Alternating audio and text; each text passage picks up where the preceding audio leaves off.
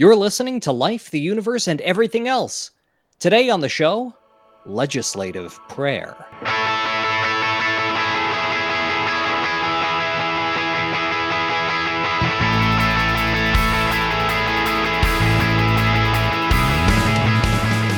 Life, the Universe, and Everything Else explores the intersection of science and society. If you have questions or comments about the show, or you'd like to suggest a topic, you can find us on Twitter or Facebook, or send us an email at lueepodcast at winnipegskeptics.com. Show notes and references can be found at lueepodcast.com.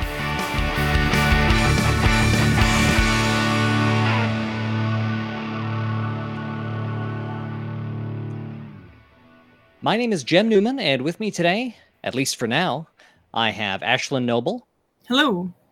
Laura Creek Newman, Hi there. and Lauren Bailey. Hello. Our primary topic today is legislative prayer in Canada. And to help us unpack that issue, we have an interview coming up with Dr. Teal Phelps Bondaroff, the research coordinator for the BC Humanist Association. Dr. Phelps Bondaroff received a PhD in politics and international studies from the University of Cambridge and holds undergraduate degrees in political science and international relations from the University of Calgary. Thanks for joining us on the show today. Yeah, it's great to be here. It's uh, it's nice to talk about legislative prayer. I spent my day doing talking about tax policy and uh, sea cucumber conservation. So it's nice to pivot back to legislative prayer, which is one of my passions. So it's a wide, uh, wide variety of topics that, that you cover in your research. Yeah, well, I, I wear lots of hats. So I right, I work as the uh, director of research at the BC Humanists, but uh, I have other roles. I'm the research coordinator for the BC Humanists. I'm the director of research for Oceans Asia, a marine conservation group out of Hong Kong. Uh, I'm the chair of the Access BC campaign for free prescription contraception, and we've been running that here in British Columbia for the last gosh, four years, unfortunately. It's taking longer than we'd like. And um, I do a bunch of consulting uh, for marine uh, conservation groups and environmental groups on some urbanism issues. And um, as an academic, my work looks at the strategic use of international law by non-state actors. So groups that do all sorts of fun things in the high seas. And I, I think you may have talked about uh, one of those groups uh, last week. I think so. We'll get to that uh, a little bit later in the interview, but why don't Actually, we I'm so off- curious about one line in that. Um, so, are you, is your group, uh, the free contraceptions group, behind the Facebook ads that I get that have like uh, an IUD and some birth control pills, and they say, should these be free in Canada? Oh no! I Oh, would be I very see those interested in all the that time. wow. Okay. So, well, here's the, the story of that campaign, and this might have to be a conversation for another day. And I'm always happy. Sorry for the immediate tangent, everyone. the no. So we so the campaign here was set up at this kitchen table where I'm currently speaking from, um, and it's a bunch of young folks from across BC that have been sort of starting off as a Twitter account, and we've made a lot of progress. The reason why I sound a little bit disheartened was the BC government committed to including free contraception. Uh, the NDP, our provincial government, included it in their platform. It was in their budget recommendations, and we were hoping it would be in the budget this year, but we're, we're still waiting. But since that campaign's been rolling for four years, we've actually uh, have sister campaigns. There's one in Manitoba, there's one in Ontario, and there's been other efforts across the country, and it's kind of spiraled out of control in a very good way. That doesn't often happen in activism. Uh, we had this one moment where municipalities across BC have been endorsing our campaign, and I got a call from a journalist, and they're like, "What are your comments on this this one city that's endorsed your campaign?" I had no idea they'd done it. Someone else had asked someone else, had asked someone else, and the whole thing kind of you know kind of got out of our hands. So I don't know who's running those ads. Um, it could be our friends in Manitoba. There's a, a group out there. I didn't think they had the budget for that just yet. So um, yeah, I'd love to love to learn more about that. Very cool. Sounds like excellent work. That one is great. I love that campaign because we've introduced a lot of people who work in the medical profession or medical students, um, which Jim, I'm sure you can appreciate, Yeah. who know a lot about the issue and have really like personal stories of working at the coalface, but have no experience with activism. And so a bunch of us who have more experience with activism and politics have kind of joined forces with them. And it's really exciting to have like a, a friend of mine who's a wound nurse. We met at the Women's March a few years ago, you know, sitting down with me and lobbying a minister and you know giving presentations at budget committees and so it's been really fun to to work with people and the stories you get are some of them are very sad and, and depressing you know in the patriarchy and, and capitalism Capitalism. Oh, but uh, but also some of them are, are, are quite quite funny. I'll share one fun story with you. And we're tabling at UVic, and uh, this is before the pandemic, getting people to send in letters to their MLAs to urge them to make all contraception free. And I had to step away to actually lobby a minister. So he left the, the table in the care of one of our amazing volunteers. And they bring this one person over who's walking past and they say, hey, sign a letter. So this woman's there on her phone filling out our form to send in a letter. And our volunteer calls over this person's boyfriend. And the boyfriend's like, oh, no, man, no, man. Contraception's not an issue for me. It's a women's issue. and the woman dumped him on the spot. He was like, wow, we're finished. And for the longest time in the campaign, I said, if nothing happens on this campaign, we have saved that poor woman another minute with a misogynistic prick. So uh, we get some good stories like that as well in the campaign. Excellent. Why don't we start off uh, with an overview of what legislative prayer looks like in Canada? Yeah. So I'll, I'll give you a bit more background, I suppose. So I approached the BC Humanist Association a few years ago as I was rather annoyed that daily sessions of the BC legislature open with prayer. And this seemed rather problematic to me, given that we're, you know, this, this is a secular state. And so we kind of launched this really large scale project, primarily focused on looking at legislative prayer in the BC legislature. But in the process, we looked at um, the practices across the country. And a lot of people don't realize that daily sessions of legislatures across the country, almost all of them open with prayer. And some of those prayers are very religious and some of them are a little less religious. So just to survey this um, generally, this is stuff you have to look up in sort of the rules and procedure guides, which are always quite fun. So MLAs deliver a prayer in British Columbia, Sorry, you say that, but Lauren was genuinely reading them earlier and going like, "Ooh, this is interesting." I, I it's my jam. A, yeah, I happen to have a copy of the BC like rules of procedure, and a friend of mine called me up to borrow it when uh, she got a job working for Hansard, and I was like, "Yes, of course. yeah, this is uh, my moment to shine."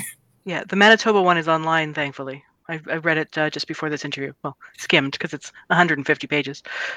See, it's one of those things to have it online, and it's another thing to have this like like cloth bound book on the shelf that costs way too much money unless you find it in a used bookstore like I did. So, so basically, just to give you a brief sort of jaunt across the country as, as far as legislative procedure and prayer, MLAs deliver a prayer of their own devising in British Columbia, Nunavut, and the Northwest Territories. And some of those places will include drumming, um, and that's typically our, our, our friends in the North. And legislatures that open with the Lord's Prayer the overtly Christian prayer are New Brunswick, PEI, and Ontario. And Ontario had a big controversy around this in 2008, and they've now opened with the Lord's Prayer and a rotating prayer from a very specific uh, different groups. There's an Indigenous prayer, Buddhist prayer, Baha'i prayer, Muslim prayer, Jewish prayer, and Sikh prayer.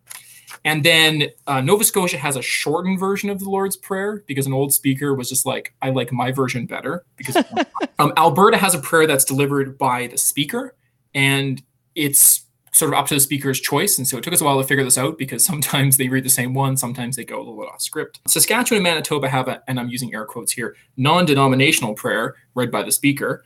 Uh, the Yukon has a couple of standard prayers that the speaker reads off. Quebec had prayer up until 1976, but they abolished it and they now have a moment of quiet reflection.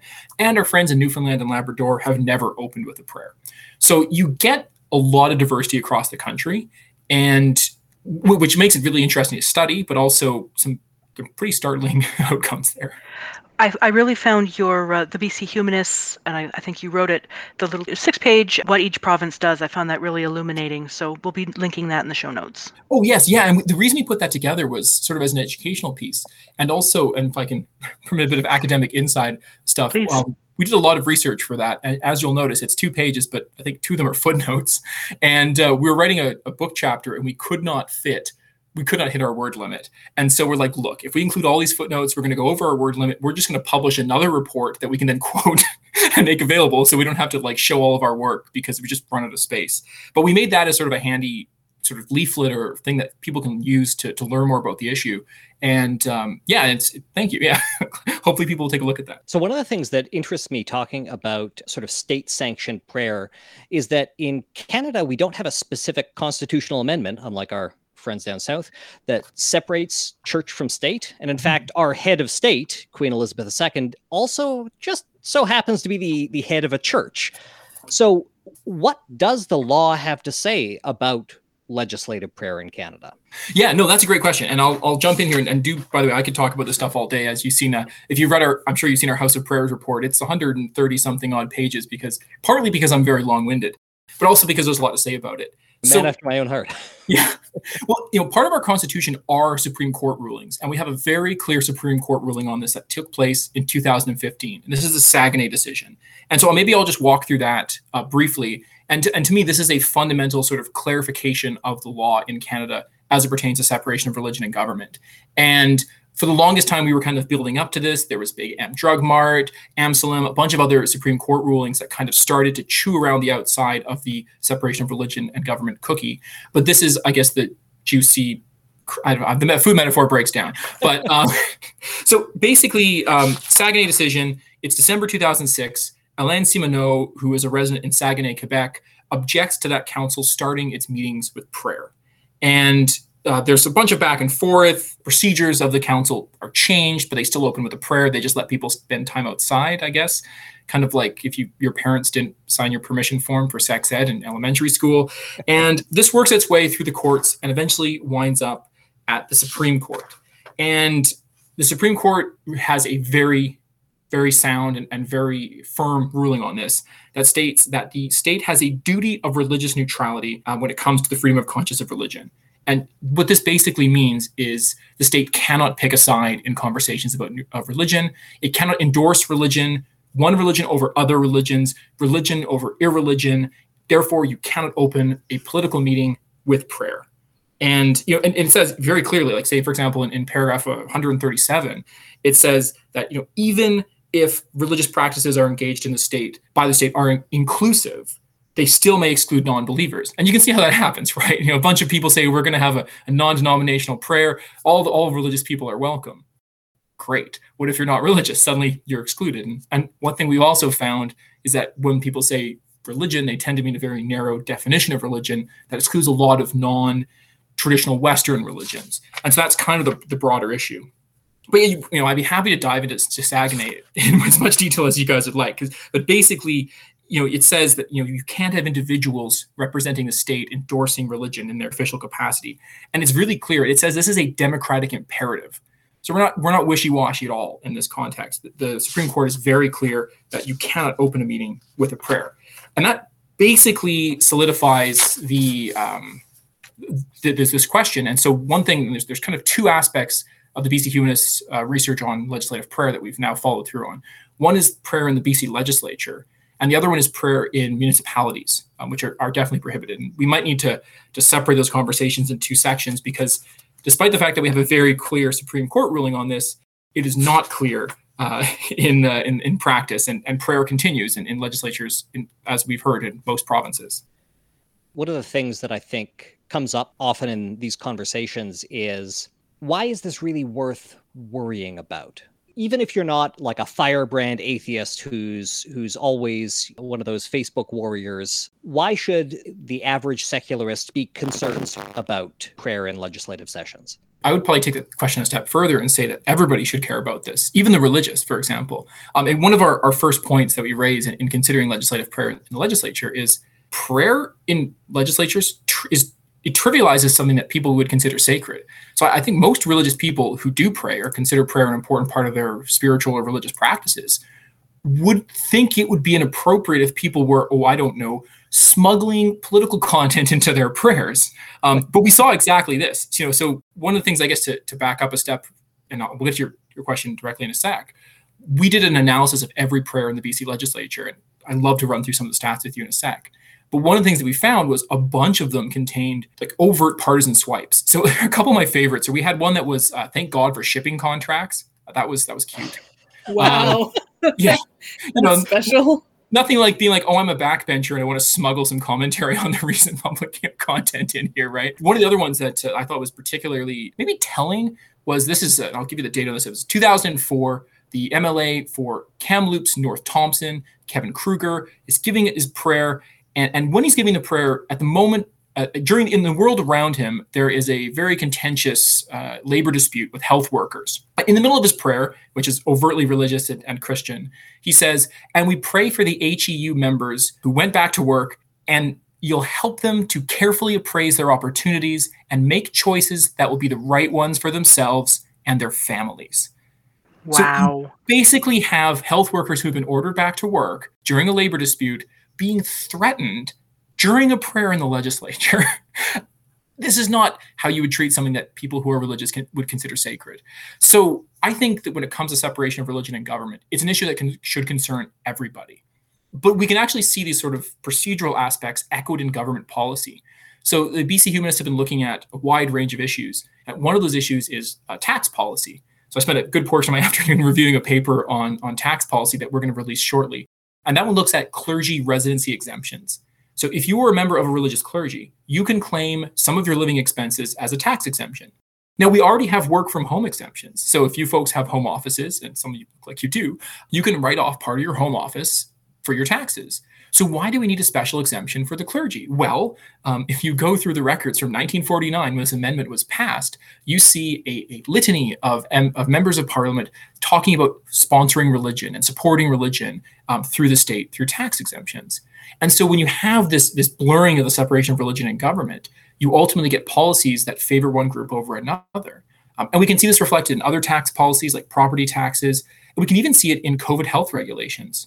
Uh, when we were looking at our research on taxes and permissive tax exemptions, we were surprised to learn that several places of worship that overtly violate health regulations or did so during the height of the pandemic, who overtly held meetings of people in enclosed spaces that exceeded the capacities as laid down by health orders, were receiving tens of thousands of dollars in tax exemptions. And what we've also found is some health orders will treat religious gatherings differently than other kinds of gatherings. So we are just really? reviewing this afternoon. You've got social and cultural gatherings, political gatherings, and religious gatherings. And in British Columbia, um, at the moment, I can't speak to other provinces, you'll have different numbers for different groups. Well, I, I, don't know what the difference between a cultural gathering and a religious gathering is, or a book club and a religious gathering, except for that we're privileging one over the other. And it may not surprise folks that the religious groups are allowed to have a larger gathering. Now, we know also that, like, religious gatherings are super spreader events. I mean, there's that one church in, in South Korea that was responsible for at one point like like 10 or 20 percent of all the cases in South Korea were from one mega church meeting. I, I can't remember the exact number off the top of my head. That's a problem, right? And so, you know, when it comes to legislative prayer, we're not just talking about how you open the meeting, we're talking about how that permeates through policy. And then there's the broader, I guess, the broader issue, which is just having an inclusive, welcoming political environment when we talk with the legislature, we often come up against this ad, you know, this traditional argument. Well, it's traditional to open with prayer. Well, it was also traditional to not let women vote, to not let uh, members of different minority groups vote, uh, or participate or run for office. Members of the clergy couldn't be members of, of government for a long time. You know, so we have these traditions of exclusion and discrimination. That's not a good reason to continue them. And we want to make sure that our, our legislative settings are welcoming to everybody. And so starting with a prayer is not appropriate. We've had um, we found groups here in British Columbia that reframed their religious gatherings as you're not allowed to have religious gatherings, but you were allowed to have support groups. So they went from a church to a support group because they're allowed to work their way around that. And they have lots of videos of large groups of people engaging in air quotes support or worship without masks on, singing, you know, singing and, and, and spraying uh, speaking moistly as you were um, in, in close setting, right? Sorry, that's a throwback. Um, so yeah, it, it's it's one of those things where we have this weird blind spot in our society that seems to favor some religious groups. Like t- take the property exemptions for for example. Um, there's a list of of types of properties that are automatically exempted from paying taxes. Those things include like schools and hospitals. Makes sense. And then places of worship. And one of the things that we're looking at is you have to have a benefits test for people who are getting a, a, tax exemption because they may be providing a benefit to society. Don't get me wrong. There's a lot of places of worship that have soup kitchens and charitable work. They do a lot of important stuff in our society. But there's a lot of groups that exclude people for lots of bigoted reasons. And it's probably unconstitutional for the government to be funding them. Like the charter applies to the government. So if you want to start a racist, bigoted club, you can. You're a bad person and we're going to judge you. But you can start your club but we can't fund you through the government. We, we can't, like charter prohibits it, right? So we've had this very sort of blase approach to religion. It seems okay to be discriminatory or bigoted when it comes to religion. And I think we shouldn't be funding that through our taxes, whether it's directly through the Canada Summer Grants program or whether it's indirectly through tax exemptions. So yeah, I think this stuff all kind of permeates through society and it has quite a lot of harms. Amen. I'm here in Saanich and I did a sort of a survey of the different places of worship that took tax exemptions. RUU Church, I think, got $38 in tax exemptions. um, the, they were the lowest recipient. The highest yeah. recipient was, um, and it probably will come as no surprise, the Salvation Army. Um, and mm. 117,000 ish dollars of my tax money is going to support a homophobic organization that has a pretty dark history of excluding folks. That's a bit of a problem when I'd rather that money went to, I don't know, building roads. Well, let's give that money to an organization who's going to help people without discriminating. Yeah, Yeah. exactly, right. And give so people homes, give people money directly. yeah, and so we've just we've just been talking about like just have a benefits test, and it, it- you know I I spent a large portion of this week writing a grant for some of my conservation work, and yeah, it was a pain, but like we're asking for a lot of money, so there's a lot of hoops you should jump through. hmm Like Sure. the worship received lots of money, so they should jump through at least a few hoops to justify that money. I know we kind of digress there, but if you want, I can take us down to sort of a, a deeper dive into our, our look at prayer in the BC legislature or municipal prayers. Yeah, why don't we start with uh, legislature and then maybe branch out into the municipal? Yeah, perfect. So I'll, I'll kind of run you through some of our stats. And um, the really exciting thing about this project was it was we crowdsourced a lot of our, our transcription work and a lot of people were involved. So that was very kind of a, a nice feature where we got to engage with the BC Humanist members and volunteers to, to participate in like a larger project. I, I would be interested in hearing more about how you put this research together. Yeah, let's start there. I'll take you on a journey then. Let's let's go on an adventure of, of legislative prayer. So so basically, the, again, the background is I, I I do I do politics in Canada and was unhappy to find out that the BC legislature was starting with prayer. So I got in touch with the BC Humanists and we launched this program. So we we recruited 52 volunteers from mostly BC, but we had some people from further afield, and we had to transcribe 877 prayers. Now the reason we had to do that was the content of the legislature is Hansardized, which uh, is a new vocab word for folks out there, which means uh, it's transcribed into Hansard, which is the written record of the legislature. Um, it's named after the Hansard family that did it for the United Kingdom Parliament for, for hundreds of years. So Hansardized is a, is a fun fun expression, and if you ever want to get Hansardized, you can go to Victoria when you're safe to do so, or your legislature. Ask your member of legislature to introduce you in the House, and they'll introduce you in the House, and you get included in there. However, the one thing that is not captured in the in Hansard are prayers. And this reflects a tradition from the United Kingdom of treating prayers as a personal thing, as, as a sort of a personal practice between an individual and their God. And so in the UK, they will actually exclude guests from the house when they do their prayer. Um, and then they'll invite guests in. And by guests, I mean journalists and, and members of the public. So just members of, of parliament are there. Um, That and so that's seems like a problem if you're going to be including political content in your in your. and so interestingly enough in, in bc it's not hansardized but it is on the video record and they don't exclude people so we Okay. basically had videos going back to whenever they started releasing videos which uh, goes back to october 2002 and so we had to go through each of those videos watch them transcribe them. Um, and i had a lot of our volunteers transcribe things twice to check for uh, accuracy. Our volunteers are very good. I think we had like a 5.7% error rate. Yeah i didn't That tell is a lot of boring stuff to watch. it starts with like six minutes of like sort of generic classic music and then there's like a slideshow which is of varying quality. And then they walk in there's a mace a tricorn hat and eventually you get to the prayer. So yeah we had one amazing volunteer do about 200 of them. And i i, I sat down for coffee with her when she came to visit victoria and was just like i don't know how you could you could do it. I could barely do two of them without going slightly batty and so there, there's two kinds of prayers that are delivered in the BC legislature. And, and again, for folks listening outside of British Columbia, it's different in every province. Uh, and so for the pro- if your province has just the Lord's Prayer, the transcription's pretty easy. It's just the Lord's Prayer. yeah. Um, so there's two kinds of prayers. On a regular daily session, a prayer is delivered by an MLA, and it's a, an MLA that's sort of sorted out behind the black box that is the internal uh, management of the legislature. Um, and on days when we have a speech from the throne, the speech, of the prayer that is, is delivered by a guest, and those guests can be well, almost inevitably are members of the clergy and um, or Indigenous folks. And so we have this large sample of prayers. We transcribe them all, and then we code them. And so I'll, I'll walk people through some of the social science sides of things here. So we had two individuals read every single prayer and code them based on numbers of criteria.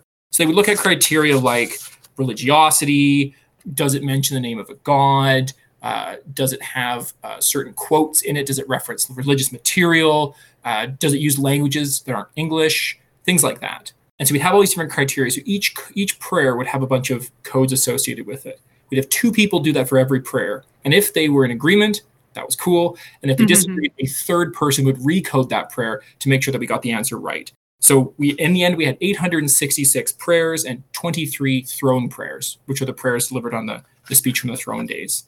And so that was kind of our overview. And then we ran the numbers and uh, started finding some very interesting things. I should also add, by the way, that in British Columbia, while MLAs can deliver a prayer of their own devising, they also had a sample list of prayers. um, with like five sort of generic wishy-washy prayers on them that MLAs could just read off of. And so we, that kind of sped the process up sometimes because you could kind of just the prayer was the same every time. And they would sometimes mix and match and, and, and add those together. And we actually found that 50% of all the MLAs used one of those standard prayers or sample prayers, as the, the speaker preferred us to call them. and, um, and some of them got creative and they would change things around a little bit. Um, but that was kind of the, the, general overview of the prayers themselves. The, the prayer that came with the frame.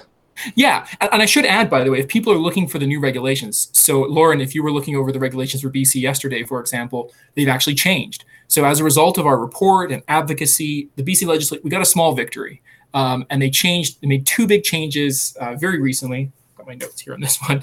Um, two big changes were that they went from prayers to prayers and reflections. Very, you know, very generous, very expansive, um, and they also expanded the sample prayer list. So now that it's a much longer list that actually includes prayers that are pre-written from specific religious groups. And one of the fun things that we've gotten to do, and we will be doing moving forward until the practice is abolished, is every two years we run the stats again with all the new prayers that have subsequently been delivered to see how changes occurred and how those procedural changes influence the content of the prayers. And we have, we have a book chapter coming out soon called Change in Prayers that looks at exactly that and uh, oh, uh, interesting things around like gender and age and prayer as well. Where is that uh, chapter being published? That's coming out in a edited book, and it's been about a year and a half, so I'm not really sure what's going on. Academic take a bit of a while, so I don't know what it's going to be called, but it's a it's an edited book on Canadian parliamentary politics, and uh, it's a good quantitative dive into uh, into the fun fun fun I guess uh, adventure of, of, statistical analysis. Cool. Well, we'll have to have you back once that's published. And yeah, yeah, and and it's we were really fascinated to see the change. But let, let's jump into the original the original stats, and if you guys will will sure. indulge me. So one thing that was really startling was 91.9% of the prayers ended in Amen. And that's interesting because that far exceeds the number of prayers that were found to be religious. What our, our thought there was if someone invites you to deliver a prayer and you have the option of saying whatever you want, most people color within the lines and will deliver something that's prayer like. Even if they're giving a secular invocation, they'll still end it on Amen because of the sort of social pressure that associated around with delivering a prayer. And that was kind of eye opening. But overall, we found that 71.2% of the prayers were religious. Now, we had very conservative coding. So if something said God or used vague terms about Lord, we didn't code that as belonging to a specific religion because those are language that's used by multiple religions, even though we could probably guess what religion they're talking about. But we were able to identify the religion for 21.7% of the prayers. Of the prayers that we could identify the religion for, we found that 93.1% of them were Christian. So overall, overtly Christian. Yeah, like these are, you know, in his name, washed in the blood, kind of, you know, overtly Christian language. Um, and that's 20.2% of prayers overall. And, and so that's kind of an interesting observation in of itself. It does make sense. Um, however, it doesn't match up with the demographics of British Columbia, particularly with respect to non-believers, particularly with respect to other religious groups. For example, uh, Sikhs make up a huge percentage of, of BC I think at four percent last time I checked or more, and there wasn't a single prayer that we could identify as coming from from Sikhism. So that's um, not exactly um, anything lining up. We did also because we're kind of political science nerds and it's interesting. We looked at party affiliation, and um, so for folks who aren't in British Columbia, we have a kind of a two-party system, two and a half party system. There's the NDP, which is our sort of left of center party, the uh, BC Liberals, which are our sort of right of center party, the BC Greens, which are our all over the place party, and they only have one or two seats in the legislature. Um, so we kind of excluded them from our, our party analysis just because it, it made things very complicated otherwise. And they only had two prayers, anyways. Um, but we found that uh, BC or NDP MLAs were slightly more likely to give a secular prayer um, compared to liberal MLAs. However, liberal MLAs were way more likely to give Christian prayers. Uh, 25.4% of their prayers were Christian, compared to 9.2% of prayers by um, NDP MLAs. And, and I should note that we had four categories. We had not a prayer, we had secular prayer, non sectarian prayer, and sectarian prayer. So, uh, not a prayer was like, I don't know, Lana Popham, my MLA up here on the peninsula, decided to read a poem, um, or uh, that, that doesn't count as a prayer or anything. Um, secular invocations were, were statements that weren't religious, but would generally be seen as sort of a invocative statement. Um, non-sectarian prayers were were religious, but we couldn't identify the religion. And then secular or sectarian prayers were overtly religious prayers. So, you know, in the Father's name, praise Jesus, and that kind of thing. And overall, we found that the number of Christian prayers was going up. And I guess if you were to draw one conclusion, we can jump into some of the stats too, because there's some other fun stuff, and our report's massive. the best part about the report is we've got quantitative analysis, we've got legal and philosophical analysis. There's like 24 pages of coding, so people can replicate our work. All the, the coding and data is online. So if anyone else wants to look at, say, like a gender analysis or an age analysis of religiosity, it's all there. And I, I would hope that someone would look at gender. There's some really cool stats there. But yeah, we're it's a it's a pretty um, tofu filled report here, if I can say so. Um, but yeah, overall, we found that fewer MLAs were delivering prayers, that the prayers were getting longer and becoming more religious, and that the prayers didn't reflect the demographics of British Columbia, which I think comes as no surprise. Um, and, and, there was, and this is something, a couple other trends that we identified um, were, you know, as I mentioned, 10 prayers had overtly partisan content in them. Half the, the MLAs really like using the pre written prayers, so they're like kind of reading off a script, which is kind of boring. And the number of uh, MLAs that were reading off scripts was going down. And when we ran the numbers, um, we had this this roster as to who was giving more prayers, and there was like one MLA up island that was giving like he gave the most prayers in every single session. He finally retired, and he's now the mayor of uh, Nanaimo. and so it kind of we now have this post um, Leonard Krog era where we can actually look at stats where this one guy isn't giving almost all the prayers. Somebody else has to volunteer, right? And so the internal structure we don't quite understand, but it, it, does actually raise questions about like who gives prayers, right? It's not like a, a set list; they volunteer, and so some of the MLAs will give more prayers than others, and it does become a bit self-selecting. And so we found that like MLAs who are more religious probably want to deliver prayers as opposed to MLAs who are not more religious. Maybe they don't want to give a prayer, and so they don't volunteer. So there's some really interesting sort of trends going on there. Um, and yeah, and I guess the last thing I'll mention before we can, um, but we also looked at other language content, and we found that there wasn't a lot of other languages being mentioned, and it's particularly indigenous languages. And so one of the things that uh, my colleague um, Ian Bushfield, who's our executive director for the BC Humanists, um, he and I actually wrote a prayer a report looking exclusively at Indigenous content in the BC legislature. And I think this is particularly salient given some of the news we've had in Canada and, and sort of ongoing need for reconciliation. Is we're opening sessions of the BC legislature with prayer, but not with a territorial acknowledgement. And it's been it's happened twice. Um, I think Spencer Chandra Herbert, who's one of the who was the acting uh, speaker during the height of COVID, at one point someone gave him the floor because he was chairing, and he opened with a territorial acknowledgement because that's what we do in British Columbia, and it's the respectful thing to do. And it was sort of the first time that we've ever seen it happen in the last ten years or fifteen years. And mm-hmm. the report that Ian and I wrote, we weren't arguing that there should be a territorial acknowledgement. We were saying, here's information we have. You know that there's very little Indigenous content being brought up. If people wanted, especially Indigenous folks, would like to have a territorial acknowledgement, then that's something that we should explore and, and work with communities to develop but it is kind of problematic that we're opening with a religious prayer and not something that would be more constructive for for bringing the country together and, and maybe moving towards reconciliation a little bit. Um, so that was kind of I mean, it, there was something promising insofar as indigenous content was increasing, but we're still talking about like individual words and one MLA who would end their their prayer with sort of a uh, Coast Salish sort of invocation, like a hashka, sort of like a thank you. That, that's not meaningful content. So there was a lot of we queried the data quite heavily, if I can summarize. Yeah, and there's a lot more unceded territory in BC, yeah. in yeah, in what we yeah. call BC than fact, what we call in Manitoba. the entirety of the yeah. province, mostly. Yes. Yeah. And so yeah, we, we kind of explored that issue in, in a lot more detail, and it's it's it's obviously like we're, we're two sort of settler dudes out here on the west coast so it really wasn't for us to say like hey we should definitely open the bc legislature with prayer what we were more saying was here's how little indigenous representation is taking place. Not only just like the content of the prayers but like how few indigenous mlas we've had. And if people would like to do something with this they can. Uh, and that was kind of the, as far as we got on that. It's important work to help people get started so yeah someone takes you up on that. Well and, and the, one of the things that was that was interesting too is you do have most of that indigenous content being delivered in throne prayers from invited guests. And right. other jurisdictions have done different things. So you know the, the culmination of our report was look guys abolish this. This is ridiculous. You, don't have the ability to like this is just it's always going to exclude people no matter what you do. But there's other alternatives. So for example as i mentioned quebec has a moment of silence. That's not unreasonable. You know get your head in the game. You can check your phone if you want to but we're going to take a minute to like just hunker down here before we get to the business of governing this province. But you could also do what Scotland does. And Scotland does a thing where they invite individuals to give an invocation, I think it's once a week, and they invite those people based on the demographics of their jurisdiction. And so they actually had someone give an invocation, secular invocation in BSL because why not? Um, and they've had different religious groups represented, different philosophical groups represented, you know, humanists and, and atheists and, and, and, sort of minority religions.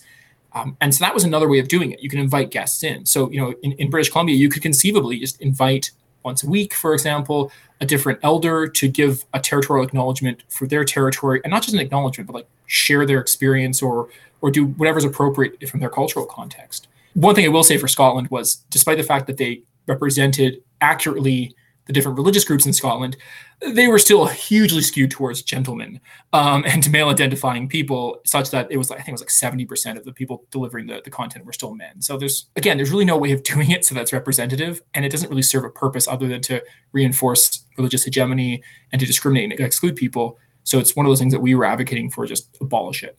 It is an interesting approach because in addition to the kind of uh, kind of obvious fairness like that could appeal to to anyone. Like it could also serve to remind these people of the diversity of constituents that they're there to represent. Yeah. Um, at the same time like you do end up slicing the pie finer and finer and finer as you're trying to divvy up all of these prayers among right. all of these. Like you were saying earlier, there were like what five other bonus religions that were allowed to be represented occasionally, but clearly that is not a representative list of all of Canada or all of BC. Oh yeah, and, and like what's what's interesting there is like here in I'm in Saanich, and just south of us is Victoria, and they open their municipal meetings with art like they'll have a piano player do a piece or highland dancers do a dance or a poet they have a poet laureate and a youth poet laureate. So they'll do kind of an art performance they to open the session. And i thought like what a way more meaningful thing to do to invite a young poet to present their poetry to city council. It doesn't take them more than time than it would take to read a prayer but it's a huge boost to that poet's experience delivering their content. It shares art. I mean it invokes the numinous without invoking the religious. How cool is that right? That's really cool. I like that yeah and like you could do that in parliament. I mean i mean again you're starting to you could just do nothing right? But if you wanted to like highlight artists or like substantive content like quite frankly we just finished running the stats on like annual clergy wages in this country. And i think the average wage for like a professional clergy member and was like $45000 a year. I have a lot of friends and family in the art world that would love to make that kind of money and maybe get a bit more exposure for their work so that they could. So you know maybe we have to we definitely have to shift our priorities that's for sure. I can already imagine like if especially if we did this on like a federal level just the deluge of complaints that we would see on on Twitter and Facebook about this this thing that this poet said or this piece of art that was shown that was sacrilegious or it's exhausting just thinking about it. Well, then now you're now you're talking about the whole thing of like you know bowdlerizing uh, art, right? Like, oh, it's going to be art, but it has to be like non-judgmental art, non-controversial art, and of course, exactly. like we all immediately thought of like a slam poet getting up there and attacking Trudeau for dragging his feet on conversion therapy, right? I mean, like, yeah. I, I doubt that the uh, that the House leaders are going to do that, although I would welcome it. Well, I've thought about getting into politics, so maybe. hey, you know, political speech and speech and, and, slam poetry. Honestly, I think slam poetry is sometimes better delivered. But uh, I don't know if uh, was it Romeo Saganash in Question Period a few years ago, uh, questioning on Trudeau on uh, on his work on Indigenous water rights, and uh, that was pretty poetic, even though it was short and full of profanity. So, yeah, it's uh, there's a fine art to it. So why don't we uh, talk a bit more about the municipal prayers? Yeah, let's jump into that. Yeah, so and if people are interested in learning more, our report's called House of Prayers, and I'm sure that folks can can easily find the, the notes on that. And um, it's BC is unique insofar as we have the transcripts of those prayers. Uh, the only other places that they would be possible would be the north. They actually turn their cameras off for Hansard, so you actually couldn't do the transcriptions. So we do have a really unique data set. And I guess if there's any data nerds out there or researchers who want to play around with our data, um, you can check out the BC Humanist website and, and explore the data set and see what you can do with it. Because I, as I said, there's some really cool stuff that you can query. We weren't interested, for example, um, well, I originally had my coders look at like the the flavor of prayer because there's different kinds of prayers. There's prayers of thanks. There's prayers asking for something. There's there's lamentations and we started going into that and then we kind of had a pause a moment for pause when we were like we actually don't there's not this is too much data. We can't possibly publish use this for anything um, at the moment. So there, there's this huge wealth of information that people can look at, um, and of course it's you know amateur amateur people doing prayers, and it's there's some pretty funny ones in there. So so go, returning back to Saguenay. So oh yeah, I should answer one other question because you might be asking, okay, so the Saguenay decision that I started off talking about prohibits opening a political meeting with prayer in Canada. So why did our project have to happen, right? Like we went back to 2002, but there was a prayer that opened the BC legislature like a few weeks ago, right? Yeah, wasn't this already That's solved? a fair question. Yeah, actually. Yeah, and, and it's one of those, and it's one of those things where we have to dive into our parliamentary procedure guides again. And basically, this has so it's been tested in the courts at the municipal level through Saguenay, but the issue hasn't been tested in Supreme Court at the provincial or federal level. I forgot to mention that the federal government, uh, Parliament and Senate, open with a prayer in French and English. That's uh, a sort of lengthier religious prayer, and you can you can easily find that one online. Audio sessions still start with prayer. The, the main reason is because we just haven't quite finished our legal case. but but but the real answer is that it has been touched because of what, what was seems to be called you know, parliamentary privilege, right? So parliamentary privilege in the legislature works insofar as MLAs, elected officials, MPs can't be sued for things they say in the House, and so they have a lot of privilege that protects speech in the House, such that they're they seemingly not protected by the charter when it comes to prayer. Um, now, there's some some lower level court decisions on this that are kind of eye opening, and I, I, think we have to kind of look at uh, parliamentary privilege, and the answer really is parliamentary privilege does not protect discriminatory action. So yes, it allows people to say things in the House, but uh, one of the lower court judges mentioned this, and I'll, sort of paraphrase it. It's basically, you know, if there was a parliamentary procedure that said women cannot participate in the legislature, or members of this religion can't participate in the legislature, or people with this color of skin can't participate in the legislature, that would be wrong and it would have to be illegal and unconstitutional. You couldn't use parliamentary privilege to protect discriminatory action. And so excluding people based on religion or non religion falls into the same category right? And so this just hasn't been tested in the courts. But really, I think there will be some legal action or decisions made at some point in the middle future exploring this because it would make zero sense to have parliamentary privilege being so strong that it would protect like overtly discriminatory action. It goes against what it is on its face. Yeah. Because it's meant to protect people from discrimination inside the legislature and from what they say. So why would it then I mean, they can twist it any way they want, but it's meant yeah. to protect. I, am going to peter off here because I've no way to finish well, that sentence. And it gets into the minutia of like like legal legal theory around parliamentary procedure. But like we had a controversy about this in British Columbia, for example. And this is something I'm getting excited about, and I'm hoping to do a project on. This is another fun vocab word for people, which I didn't know until a few months ago. A sumptuary law mm. is the law pertaining to dress code Actually, if I if I suddenly hit a nerd subject, we can take a deep dive into. Oh, uh, Lauren and I both participate in the SCA, the Society for Creative Anachronism, so we know a lot about sumptuary laws wow. in our particular time period. Yeah. you probably know more than me then. Um, but basically, BC had a controversy because they had like incredibly sexist sumptuary law in the BC legislature. So it was like, gentlemen, you must wear a suit, women, you must cover your shoulders. And it's like, I'm sorry, what? Like this is just this makes zero sense. This is this is was it 2015 or whatever Trudeau used to say, right? Like this is just bonkers. And you see a lot of laws and procedures in Parliament that are still kind of borderline discriminatory. So, like, yeah, BC, you women can now kind of dress how they want. Um, but if you're a guest in the legislature, you still can't wear a hat, which seems kind of trivial until you realize that some people wear hats for religious reasons, some people wear hats because they like wearing hats, um, and some people wear hats because they have a cultural reason for doing so. And if you go to Ottawa for question period, and I highly recommend it if you ever get to go to Ottawa, go to question period. It's great to sort of see government in action. They will make you take off your hat unless it's for religious reasons or cultural reasons. What are cultural reasons? What does that even mean? Right. And so you have the state making decisions about what counts as a religion. And what, what we find when you start peeking beneath the, the jurisprudence on this and the regulations and the rules is the government doesn't have a definition of what counts as religion. We don't actually have a functioning definition of religion. And that makes sense because if you come up with a definition of religion, I can probably find a religion that kind of doesn't meet that those criteria, but is still probably a religion, you know? And also, and this comes back to the fundamental decision to Amselem, which is the state can't be the arbiter of religious dogma right so let's say uh, and I have a conflict about like our, our small cult that we've suddenly started uh, a cult around beard growing and I maintain that that beards have to be square and um, and he says that topiaries have to be round um, and, and we beard one each uh, each other back and forth um, and eventually we want we take this to, to the courts who's the state to adjudicate our weird beard-based spiritual regulations? It puts the government in an uncomfortable position, right? And, and, on its face, it's not an appropriate thing for the government to do. So, so anyways, just to, uh, my colleague uh, Ian and I had a, a, paper called Arbiters of Faith where we took a deeper dive into this. And I'll, uh, this is, I guess, we'll segue into the municipal stuff in a second here. But basically, when the the origins of this this report were that we were doing this study anyways, and then we get an email from the Speaker of the BC Legislature who says, "Hey, we're doing consultation around prayer." We know you guys have been asking us some questions about it. If you're able to get in a letter as part of our consultation um, in the next 10 days, then you can contribute to this ongoing conversation about the future of prayer in the BC legislature.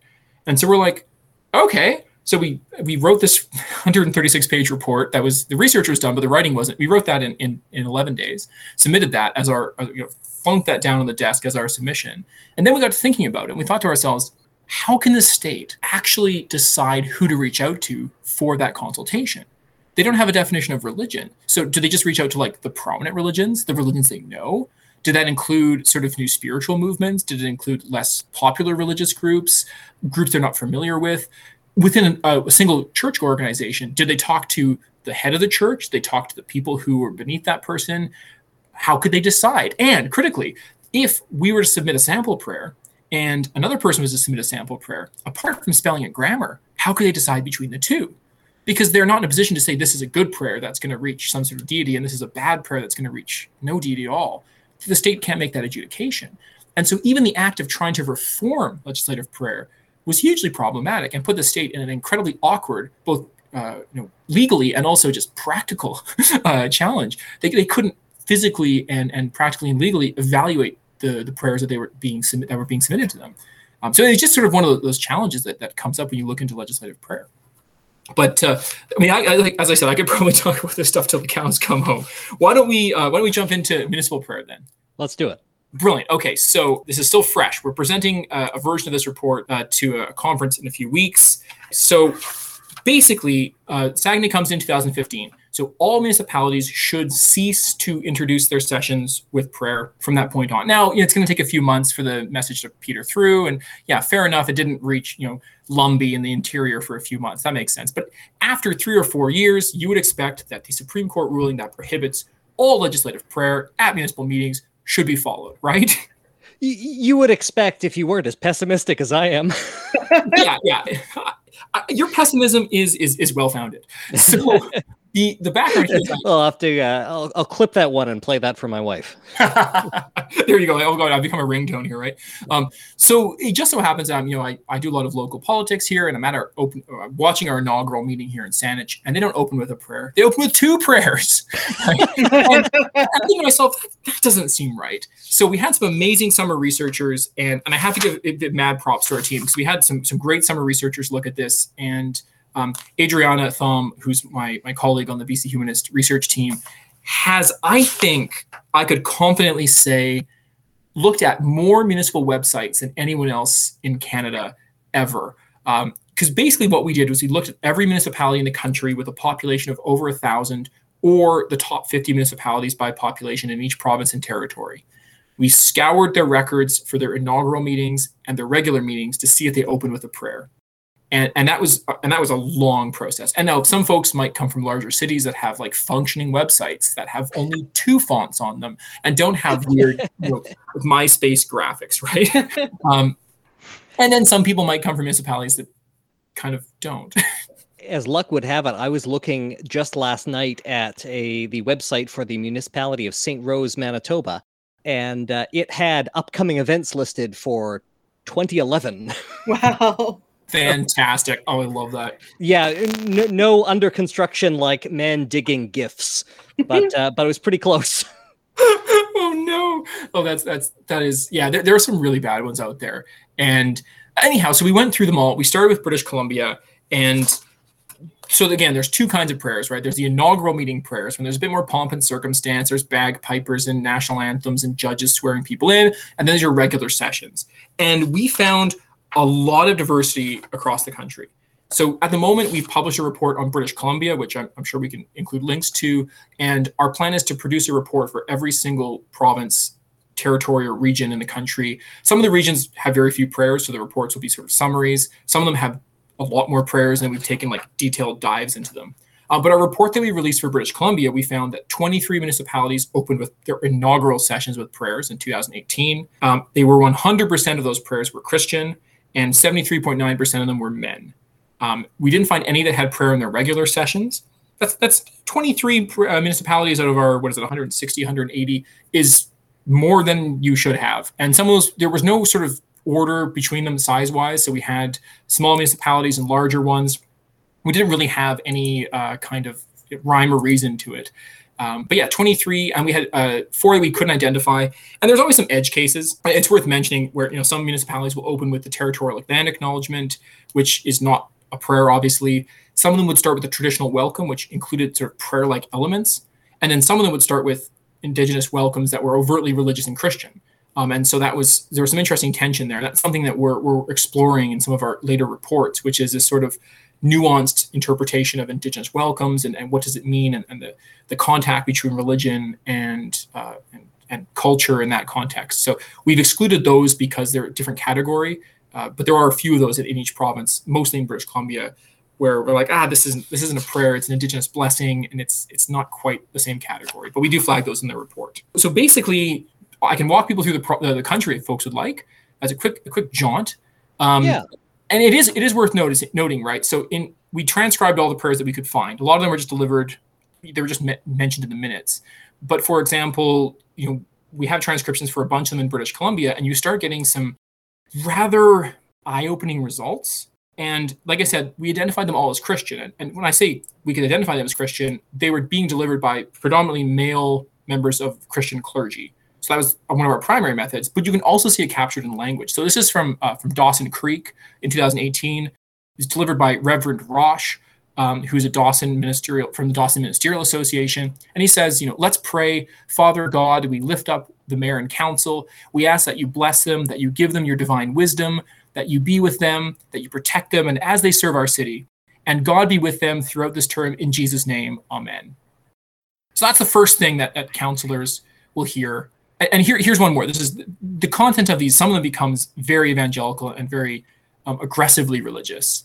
This this is this is one from Parksville. Um, it was delivered by Pastor Dr. Paul Hawks in 2018, and uh, it reads, "Let's pray." Sovereign God, thank you for your concern for those who live in Parksville, evident today by your provision of this leadership for your community. Ooh. Our community, sorry. We do pray now for those you have placed in authority over us I pray these things so that we, all the residents of Parksville, from the youngest to the oldest, might live peaceably and quiet lives in Jesus' name. Amen. That's some divine right of king stuff. Yeah, there's some theocratic undertones that are that are alarming in that kind of content. And so you you do tend to get these quite aggressive religious content. And we've seen some very evangelical religious ones coming out of Ontario predominantly.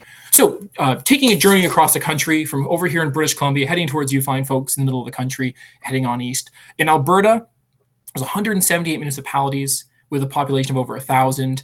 Eight of them opened their inaugural sessions with prayers, and seven of them opened their daily sessions with prayers. Um, and we also had some invocations and reflections being uh, one invocation and reflection opening each session. Do you know if the seven and the eight were correlated, or are they wildly different municipalities? There's a bit of both. So some of them are the same municipality, some of them aren't, and that's a really good question. And we um, ha- we're going to have some more detailed analysis that in our report. But we weren't, we, you know, just because uh, in, in, British Columbia it was just the inaugural meetings, and then across the country there's significant diversity. So mm-hmm. for British Columbia, yeah, it's um, seven seven general meetings start with prayers. There's four minutes of silence one invocation and one reflection. So some of those are the same municipalities, but some of them aren't. And so there's there's doesn't seem to be any um, consistency, and there doesn't seem to be any consistency between like size of municipality. Now there's some municipalities you can probably think of a few in town uh, in your province that are like, oh, that one definitely opens with a prayer. But then there's also some that you're like, really that one? Like here in, in BC, most people would consider Victoria to be relatively progressive. They start with art on the regular sessions, but their inaugural sessions still started with prayer. Hmm. Um, and so that's kind of there doesn't seem to be any correlation between size of municipality, geography, and that's a level of analysis that we haven't been able to run yet. Moving over to Saskatchewan, uh, we have 113 municipalities with a population of over a thousand, and six of them started their inaugural meetings with prayer, and two of them have prayer on a regular daily basis, at the regular meetings rather. That is way lower than I expected. Yeah. Now I, I should note that we, we we have been unable to find the information for decent percentage of municipalities. So, for example, in Saskatchewan, we couldn't find inaugural meeting minutes for 35 uh, municipalities, and we couldn't find daily uh, sessions for 18 municipalities. So that So means this like they is don't just have the confirmed cases of prayer. That's right. Right? Yeah. And we- I mean, uh, my, my amazing like team like would go through the minutes, and if we couldn't find the minutes, they'd go through the agendas. And if they couldn't go through the agendas, we'd find the video, the audio. We'd call up the municipalities and hound them, and we get these really you know confused emails from some municipalities in the north where like it's the mayor, the clerk, and the police chief is the same person, and they're like, "Who are you emailing me from Victoria? What's going on?" uh, so there's some some fun correspondence there. Just like very briefly, how do you get funding to do this? Or is it 100% volunteer, this whole survey? So the, the House of Prayers report, the original study was totally volunteer. I just got in touch with the humanists and were like, I would like to do this. This is an Mhm. important project. Um, and then we had some summer students do a lot of the heavy lifting with the coding, and they were paid better than I was, which is great. um, pay your students, friends. Um, And uh, and then now uh, we actually the BCHA's had some amazing support from our members. So we're funded by members, and anyone can donate to the organization, I believe. And we had some bequests that that really helped bolster our, our coffers to allow us to to fund myself. So I'm on sort of a small small retainer, and um, and our researchers getting decently paid as well. So yeah, that's kind of how the funding works, Uh, and it's great to do. And and it's it's been really I think it's been nice to see people recognizing our work and we've kind of built momentum up and we've been churning out reports on legislative prayer i think we're at like seven or eight reports at this point um, and it's it's a, it's, a, it's a pleasure to work on the project because we, we all kind of know the subject now and we can really dive into the, the questions in a lot of depth. So yeah let's shall we get to manitoba? This is the uh, this, This is the one we're waiting for. the most important one. yeah. I, there i got some fun stuff on this one too by the way. So there's 121 municipalities with a population of over a thousand in manitoba. And for inaugural meetings 11 of them opened with prayer. We couldn't find information for 20 of those uh, of 20 municipalities and there are five municipalities in manitoba that still open their meetings with a prayer on a regular basis and one of those cities is the largest city in manitoba the city of winnipeg Yeah, I knew I knew the city had it. It's uh, been a, been contentious for some of our local activists here too. So It has, and and what's really interesting about that is, um, and the other one, by the way, is uh, Steinbach. Um, Shocker No there. surprise here. No, no, no, no, really, yeah, I didn't know nobody's who, who would surprised know. one, one of the other ones. Um, but what's really for, for for Manitoba, which I Winnipeg rather, sorry, is they as a city did a legal review after Saguenay came out. And I, I tried to get a hold of this legal review. We put it in a Freedom of Information request, and we got uh, two beautifully blank pages that were completely redacted. Um, but we got those pages, damn it. Um, and they basically did a legal review that said that their process was fine and they didn't think it was a problem. Now, the Supreme Court says you cannot open a session with prayer, and it clearly says that even an inclusive action with a secular prayer still excludes non believers and therefore cannot be done. And I don't know how that could be interpreted any other way as to prohibit prayer in a, in a municipal council meeting. But- when was the their internal review done? Uh, right after the Supreme Court ruling came out. Okay, It so was- that was during Sam Katz's reign. That makes sense. Okay, I don't know the internal local politics of it, Yeah. but it was interesting. Um, apparently, we we only have it alluded to in the press, and so we were like, okay, well, you guys mentioned you did an internal review. We'd like to see this, please. And they're like, no, that's legal product. We can't share it with you. And it was two pages long. So like, I don't know. We're weighing our reports. I mean, I don't know. I, I'll, I can take my 130 page report and I'll, I'll weigh it against their two pages of, I would imagine, quite flaky political uh, legal analysis if um, if they, they somehow I, I don't know how you can misinterpret Saguenay, but that's when I think um, one of our hopes with the work that we're doing on municipal prayer is to produce reports for each province that our activists on the ground can then use to, to try and affect change. And we've actually had a lot of change in British Columbia. I, I should have mentioned that we wrote to all those municipalities across the province, the 23 of them that did open their inaugural sessions with prayer. And a number of them got back to us and said, we will change our procedures. Two municipalities actually passed bylaw amendments to prohibit opening their sessions with prayers. And, and most of them got back to us and said that we'll be considering this next time we, we do an inaugural meeting. Well Um, done. Yeah, and we're going to be watching them in 2022, so 480 days from now, when the next inaugural round of uh, municipal elections happen, and we're going to keep an eye on them and make sure that um, that they aren't opening with prayer. And at this point, they've received multiple letters and warnings, and so if you're still opening a municipal prayer, meeting with prayer after that number of warnings, then that would be a human rights tribunal case that I can't imagine would go any way other than prohibiting prayer because it's just so obvious in the in the courts. Um, Yeah, yeah, so Saguenay is very easy to interpret. it, Even I can do it. There's no leeway there, right? And it's, I mean, the only thing that's fuzzy about Saguenay is the parliamentary privilege, and Saguenay threw up its hands when it came to dealing with legislatures and parliament. Fair enough. That's a conversation for another court case. But when it comes to municipal prayer, it's not okay in any context. Um, and so, yeah, Winnipeg sort of, we're going to invite a counselor to deliver a prayer of their own devising, doesn't work. Um, and it, it's not okay. And it violates Saguenay, and they should know that. let's carry on across the country here. We're, we're in Ontario. Ontario, of course, has 370 municipalities with a population of over a thousand, and 158 of those included prayer in their inaugural meetings, Whew. which is a lot. And this is not just a, like it, it's quite a problem. We, we haven't finished transcribing all of those prayers because what we've done for each municipality where we've uh, we've identified prayers, we try to find at least three random sample prayers to kind of get a flavor of what they are. Because some municipalities might just be, oh, it's a prayer, but you know, uh, I don't know, Gertrude reads a poem every month, right? Like that's that's not quite the same as the Lord's Prayer or some of the fire and brimstone I was reciting earlier. But in, in Ontario, it's 158, and we've noticed something that we're calling stealth prayer. So they don't call them prayers; they now call them invocations or reflections. So, oh yeah, Saguenay prohibits legislative prayer, but not legislative invocations. Just because they're religious invocations, that's fine. It's not fine.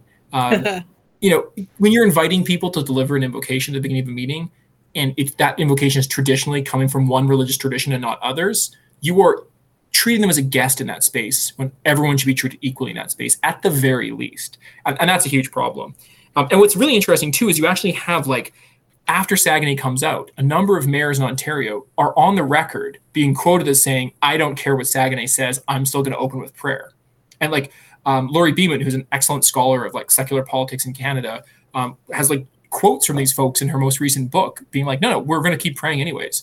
No one's really followed up on that, and that's a problem because it's it's no longer like accidentally including prayer because no one knew better. It's we're going to pray anyways, um, in overt defiance to the Constitution.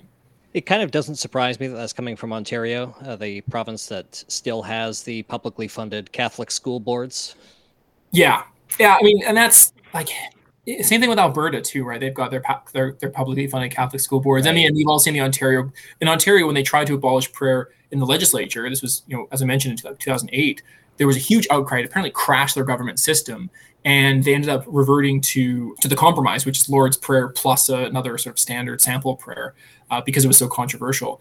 When it comes to things like the Constitution, it, you shouldn't have it put up to a, like a majority wins vote. It, it's you know that's not a good way of doing these kinds of things when it comes to protecting Yeah, minorities.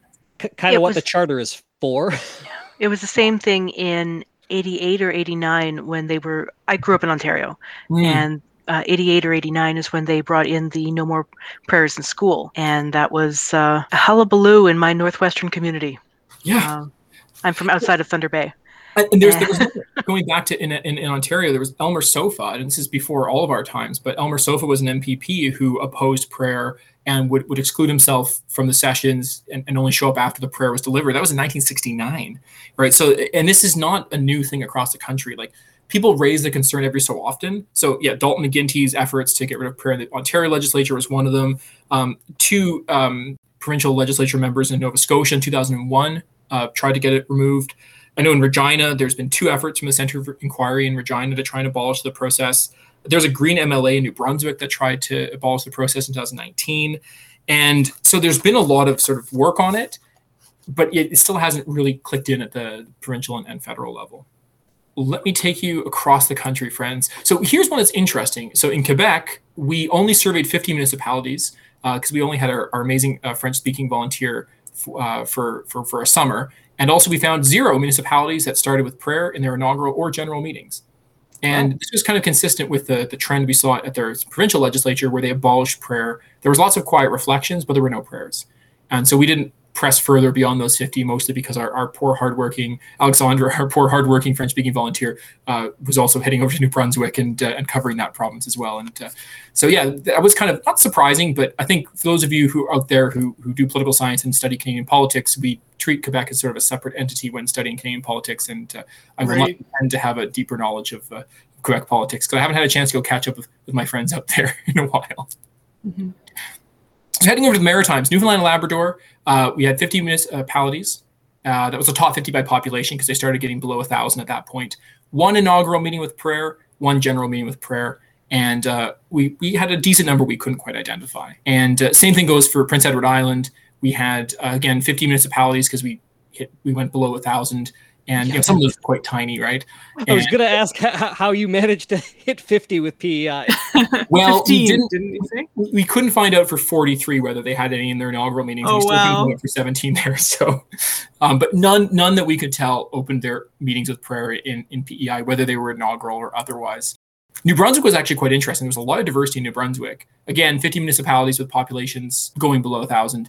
And we had four inaugural meetings with prayer, one with a poem. And then for general meetings, we had four meetings of prayer, four minutes of silence, five reflections, two prayers or reflections, and one opening word. so we're. Uh, we're going to look at the content of those and see what that actually meant, what that actually means in practice. Yeah, that would be Um, interesting. Yeah, and, and there's I think for for the, research, people the who are word listening of the day. yeah. Well, for people who are listening in, and if you live in one of these provinces, going through those records and looking at the prayers themselves and doing analysis, and we're happy to share our methods with you, would result in some really interesting information and, and shed light on practices that no one studied before. So if you're, you know, an undergraduate looking for a, an honors project or a master's student who's who's desperate for a for a thesis topic, uh, this is this could be one for you, and uh, it's uh, it's fascinating stuff. And then just to wrap up, uh, Nova Scotia again, 50, 50 municipalities, population went below 1,000. We had one inaugural meeting with prayer and six minutes of silence in general meetings, but nothing else. And unfortunately, our data for the, the North, uh, the territories, is a bit spotty. Uh, we only had eight municipalities in the Yukon in total. Uh, we found no results for inaugural meetings or general meetings. We couldn't find information for one of them. Uh, in the Northwest Territories, we had 24 municipalities, one inaugural meeting with prayer, one general meeting with prayer but again 20 we couldn't find the information for um, so we, we couldn't get a lot of data there and for nunavut uh, similar similarly one inaugural meeting with prayer two general meetings with prayer but we found 25 municipalities and most of those we couldn't find the data for them so we're still we're still digging and we're still sort of looking for for that information and you know the, i feel bad for the municipal clerk in uh, you know in a small town of like uh, you know somewhere you know the in the Yukon there looking for uh, getting emails from us. I'm not really sure how to deal with them, but yeah. So that's kind of the the overview. And so what we're what our plan to do is to, to as I said, release reports for each of those jurisdictions, share them with our friends in in the humanist and secular movements to try to get that change. And then we're going to be working on a larger publication looking at legislative prayer municipalities in general, just to sort of share the results of follow through on on um, on, on the legislation on, on the, on the court case. Because a lot of people don't follow through on okay we've got this court ruling what do we do next kind of thing. Um, and people will also notice by the way like this isn't the only place that we still have prayer sort of sneaking into our society in ways that it shouldn't be. Like for example university convocations often open with prayer. Those are publicly funded institutions. Um, and so one of our, our members pointed that out to us and we, we'd like to work on that sometime in the future. But yeah it's, it's this interesting tendency where and the reason why we looked at inaugural and regular meetings separately was people seem to think an inaugural meeting is one that has more pomp, more more more kind of fancy, fancy kind of uh, procedural content, and so they'll include prayer as a way of uh, formalizing it, of, of solemnizing it. But of course, in so doing, you're excluding lots of people. So it's a sort of deep contradiction of we're going to make this a more solemn meeting by excluding people from it and discriminating and breaking the Constitution, and that doesn't seem okay. What can our listeners do about this problem? Is there some way that they can help? Yeah, absolutely. So at the moment, the BCHA is producing reports for each province. So if you're a member of an organization or just an individual in one of your towns, look for those reports or get in touch with us now so we can connect you with the reports as we release them. And the plan is to equip our, our friends across the country with good research that they can then use to show that we need change in their municipalities. So if you, you get in touch with us, uh, check in if it, your municipality has prayer, or you may already know if it has prayer or not. It wouldn't take too long to go pop on your local municipal website and uh, or go to a local meeting or tune into some of their, their webcasts if they have them. And that, that's that's one thing that I think a lot of folks can do. And I think we're the, the BC Humanist Association, and so when we write a letter to the city of Winnipeg asking them for information, they have a reason to be recalcitrant insofar as like we're just a bunch of people on the other side of a huge mountain range. Uh, but when a local voter gets in touch with them, that is more meaningful. So we really do need local people on the ground to carry the flag and, and push the issue. And so our goal is just to hand you powerful research that you can use to to make the world a, a more equal and secular place the cynic in me who has attended uh, tried to make change locally says they won't listen to the local person either but Hmm. maybe if it was more than a few of us To give a better chance, at least. the key thing here though is because we have such a strong ruling in the, in the form of Saguenay that Mm. that local person might need to be equipped to to go on take it to a human rights tribunal um, that is a case that you you shouldn't lose um, and i think the one thing i would say to people is if you are interested in pursuing these kinds of things through human rights tribunals is please don't represent yourself please get in touch Mm. with the local group to get a real lawyer to represent you i've seen too many cases of really well-meaning atheists fighting cases at supreme courts on their own they don't know what they're doing and they lose cases they shouldn't lose because they just didn't know the nuance of the law. It's I'm not a lawyer and I I wouldn't feel comfortable arguing any of this stuff in front of a court. We, you need a lawyer to do it. So get in touch. We have some there are pro bono lawyers across the country who I'm sure would step up to fight for this really good cause. But please don't don't go to some of those tribunals on your own. Yeah, Um, good advice. because those tribunals make precedents as well They do, and I don't know if folks were following, say, for example, the the Church of Atheism case out in Ontario, and that was just a oh, it was it was hard to read. I mean, there was the ruling was still informative insofar as the judge admitted that Canada lacks a definition of religion, and the definition that the Canada Revenue Agency was using kind of excluded Buddhists and any like non-theistic religions, which is a Mhm. problem. Um, but I think that case would have gone a lot differently if you'd had a- a Someone who was competent in the language of law. yeah, and it's the some of this stuff like you know we've been we've been diving into these lot these cases for for years, and there's still interesting nuanced bits. And you're, I'm learning. New, we went to the uh, the tax courts on clergy residency content, and there's a, a wealth of content there. But it's yeah, you can get lost in that quite quickly. So we'll include links in the show notes, but uh, listeners who are so inclined can uh, find the research at bchumanist.ca. Yeah, and I guess I'd end with two things. One is you're asking for things that people can do.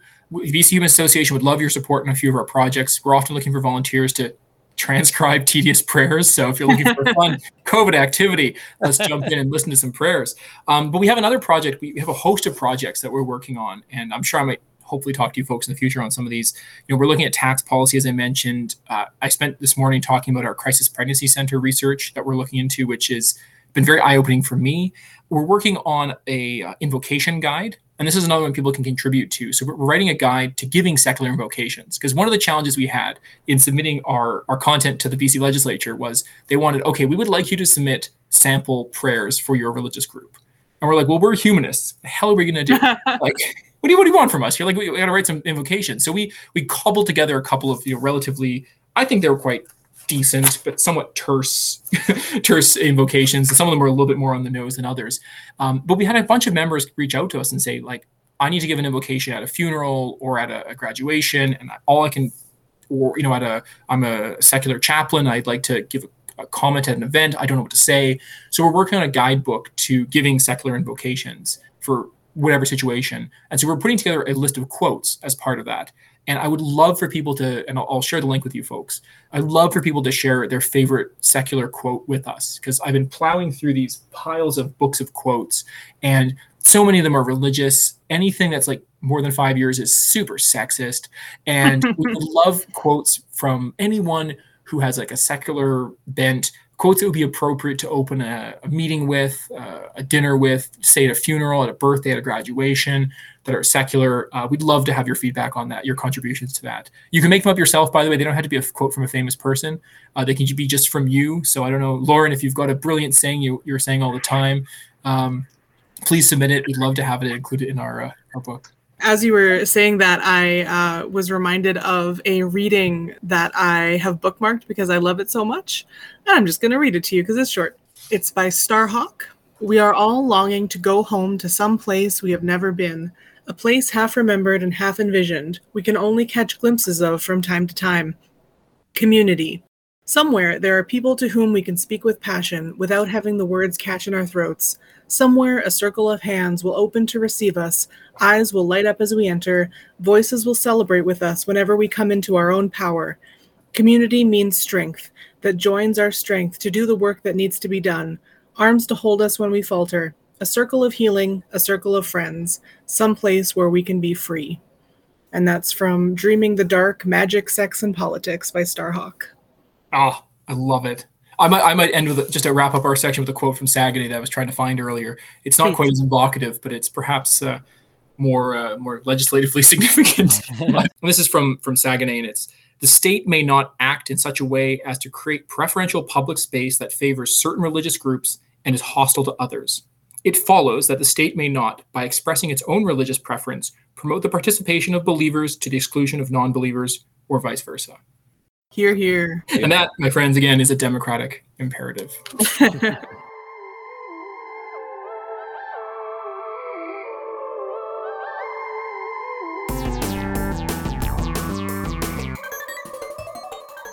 As we were setting up this interview with Dr. Phelps Bondaroff, we discovered that not only did he have uh, expertise in the area of legislative prayer, he had also been involved with uh, several of the organizations featured in Seaspiracy, the documentary that we talked about last time on the show. In our next episode, you'll hear the conclusion of our interview with Teale, where we discuss his work with Oceans Asia and Sea Shepherd. Stay tuned for that next month.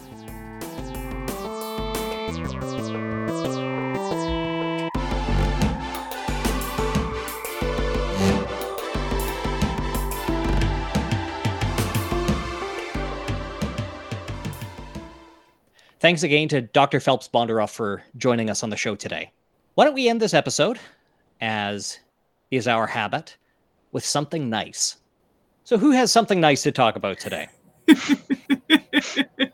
well, it's more of a something relieving than a something nice. I, I ran an annual general meeting yesterday that was uh, less contentious on its face than I thought it would be, and nobody yelled at me. I managed to get I was also doing all the tech support because we held it over Zoom because we are a responsible organization. And so I did all the tech support and ran the meeting and nobody yelled at me. So that's something relieving. That is a lot to do both of those things. Yep. To you. Mhm. I had Ashlyn on background tech. Some people tried to talk them out of this plan. Yeah. Who else would I have gotten though? but it went well, and now we have to do the work that we have promised to do over the next year. Okay. Well, here's to doing the work. I could also go with something relieving. I I am finally done my first year of medical school. Yay! Just returned from a week-long rural rotation um, in uh, Saint Rose du Lac, Oh, cool. and yeah, it was lovely. I got to slice and dice some people and sew them back up, and uh, it's a whole thing. Uh, rural medicine rural- is different. Yeah. Was this rural ro- rotation in a castle under Dr. Frankenstein? Were there I mean- niches? yeah, it, it was just a, an excision for biopsy and three sutures. Okay. So, um, but uh, but it was it was fun. Yeah, I got a got my first few procedures under my belt, and the preceptor was was really excellent. He put us on the spot quite a lot, Mhm. But it was a it was a great way to learn. So uh, they put us up in residence there, and and it was a it was a pretty nice setup Very cool. there's something nice that I brought to the table today is hidden object games. I just uh, I I like them a lot, and uh, I was feeling pretty stressed out yesterday, and so I went to one of my favorite little websites, Buried Treasures, which uh, reviews indie games that don't get a lot of coverage.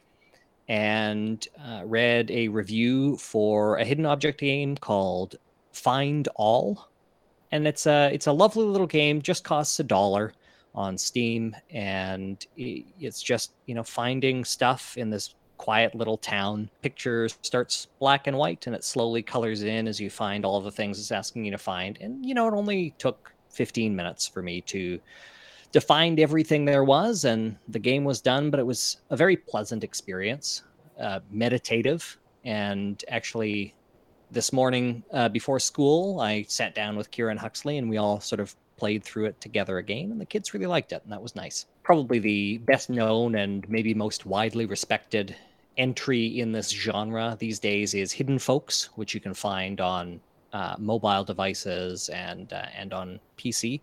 And I definitely recommend checking that out. It's uh, it's much much longer and more involved than this one. It's like an interactive kind of Where's Waldo, but I don't know. It, it's the sort of thing that sometimes when I just want to relax, it's a really pleasant way to do that. Lauren has a couple of those games on their phone, and sometimes I look over their shoulder and I am like so hopeless at them. I haven't played one in a in a while. I don't think I've got them on my phone anymore, but I go through a fits and starts with games like that. Sometimes they're good, and sometimes they amp up the anxiety. So I'm glad yours dialed it back for you.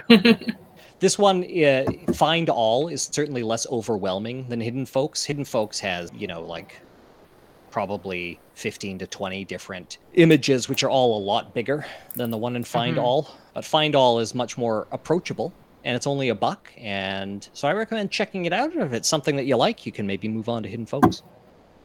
Awesome. Very cool. I can go next.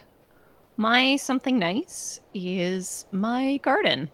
I'm enjoying that. I've been spending a lot of time outside since we're still locked down here. There's really not much else to do in the evenings and weekends, and it's given me opportunity to work on the yard and my garden and just be outside and get to see some things grow and like that. Yay. Laura and Jem's garden is already pretty fabulous, so I can't wait to be able to come over and see it. Absolutely. And Laura gifted me a few plants to put in my garden, which I also am enjoying very much. I was out there a long time today, uh, planted all of our potatoes in my potato growing bags. This is the first time I'm trying to grow potatoes, and Nice. got a bunch of other donated plant babies in the big raised bed. That's Cool. Yeah. exciting. All of our gardening implements are other people's cast off plants. I think So- you you've got a trend going here. Hmm. Yeah, we- being broke. Yeah. we put our garden in a little bit like the le- the week after everybody else does, and then we just take whatever people are willing to offer. You're like a, a plant orphanage. yeah. Yes. Sometimes we uh, aren't a very good orphanage, though. Some of my tomato babies got taken out by those horrible cutworms. They're uh, like moth caterpillars, and they crawl along the soil, and whatever they encounter, they just like chomp it down. So I went Oh. out there, and th- there was a couple of tomatoes that were just like totally fallen over, cut clean through. It's just oh, it's so annoying. It's like you didn't even eat it. yeah, yeah. Ugh. But my something nice is related to being too broke to buy plants for a garden. We are still in the worst wave of the pandemic here in Manitoba. Uh, Yeah. We are so far. Under pretty strict restrictions, and I mean, there's no possible way it could get worse. Like, I don't usually want to jinx things like that, but come on. Okay. we're we're up to what 60% vaccinations everybody's got one dose anyway except for down in winkler so but anyway i was thinking that i might have to go and start working for skip the dishes again because my typical yearly cycle is that I will make more than I spend throughout the year. And then during the summer, when I have things like uh, Viking Village and Hostfest, I pay off my credit cards and start again. And this will be the second June that has no Viking Village. So I was in pretty rough financial shape, but I went over to my parents to pick up a wheelbarrow to uh, do some things to our front yard. And uh, they gifted me enough money from my grandmother's estate that I can pay off my cards. So I no longer have to go drive around giving people food in order to make it through this pandemic, unlike other people for whom I feel very deeply. Yeah. yeah, it was really nice to have that large burden taken off of my mind. And today I was able to just work outside joyfully without worrying about, you know, the $25 I spent on potato bags and whether that was a good Mhm. investment. That's nice. nice. Well, thanks for joining me tonight, folks. Thanks, Jim. Thank you. Have a fun. great night. Good night. Good night. Night, folks.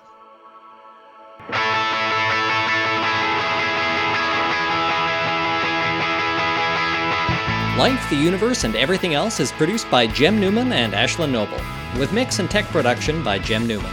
If you want to support the show, the best way to do that is with a review on Apple Podcasts or Stitcher, or by sharing an episode with a friend. Original music is produced by Ian James, and this episode was edited by Lauren Bailey.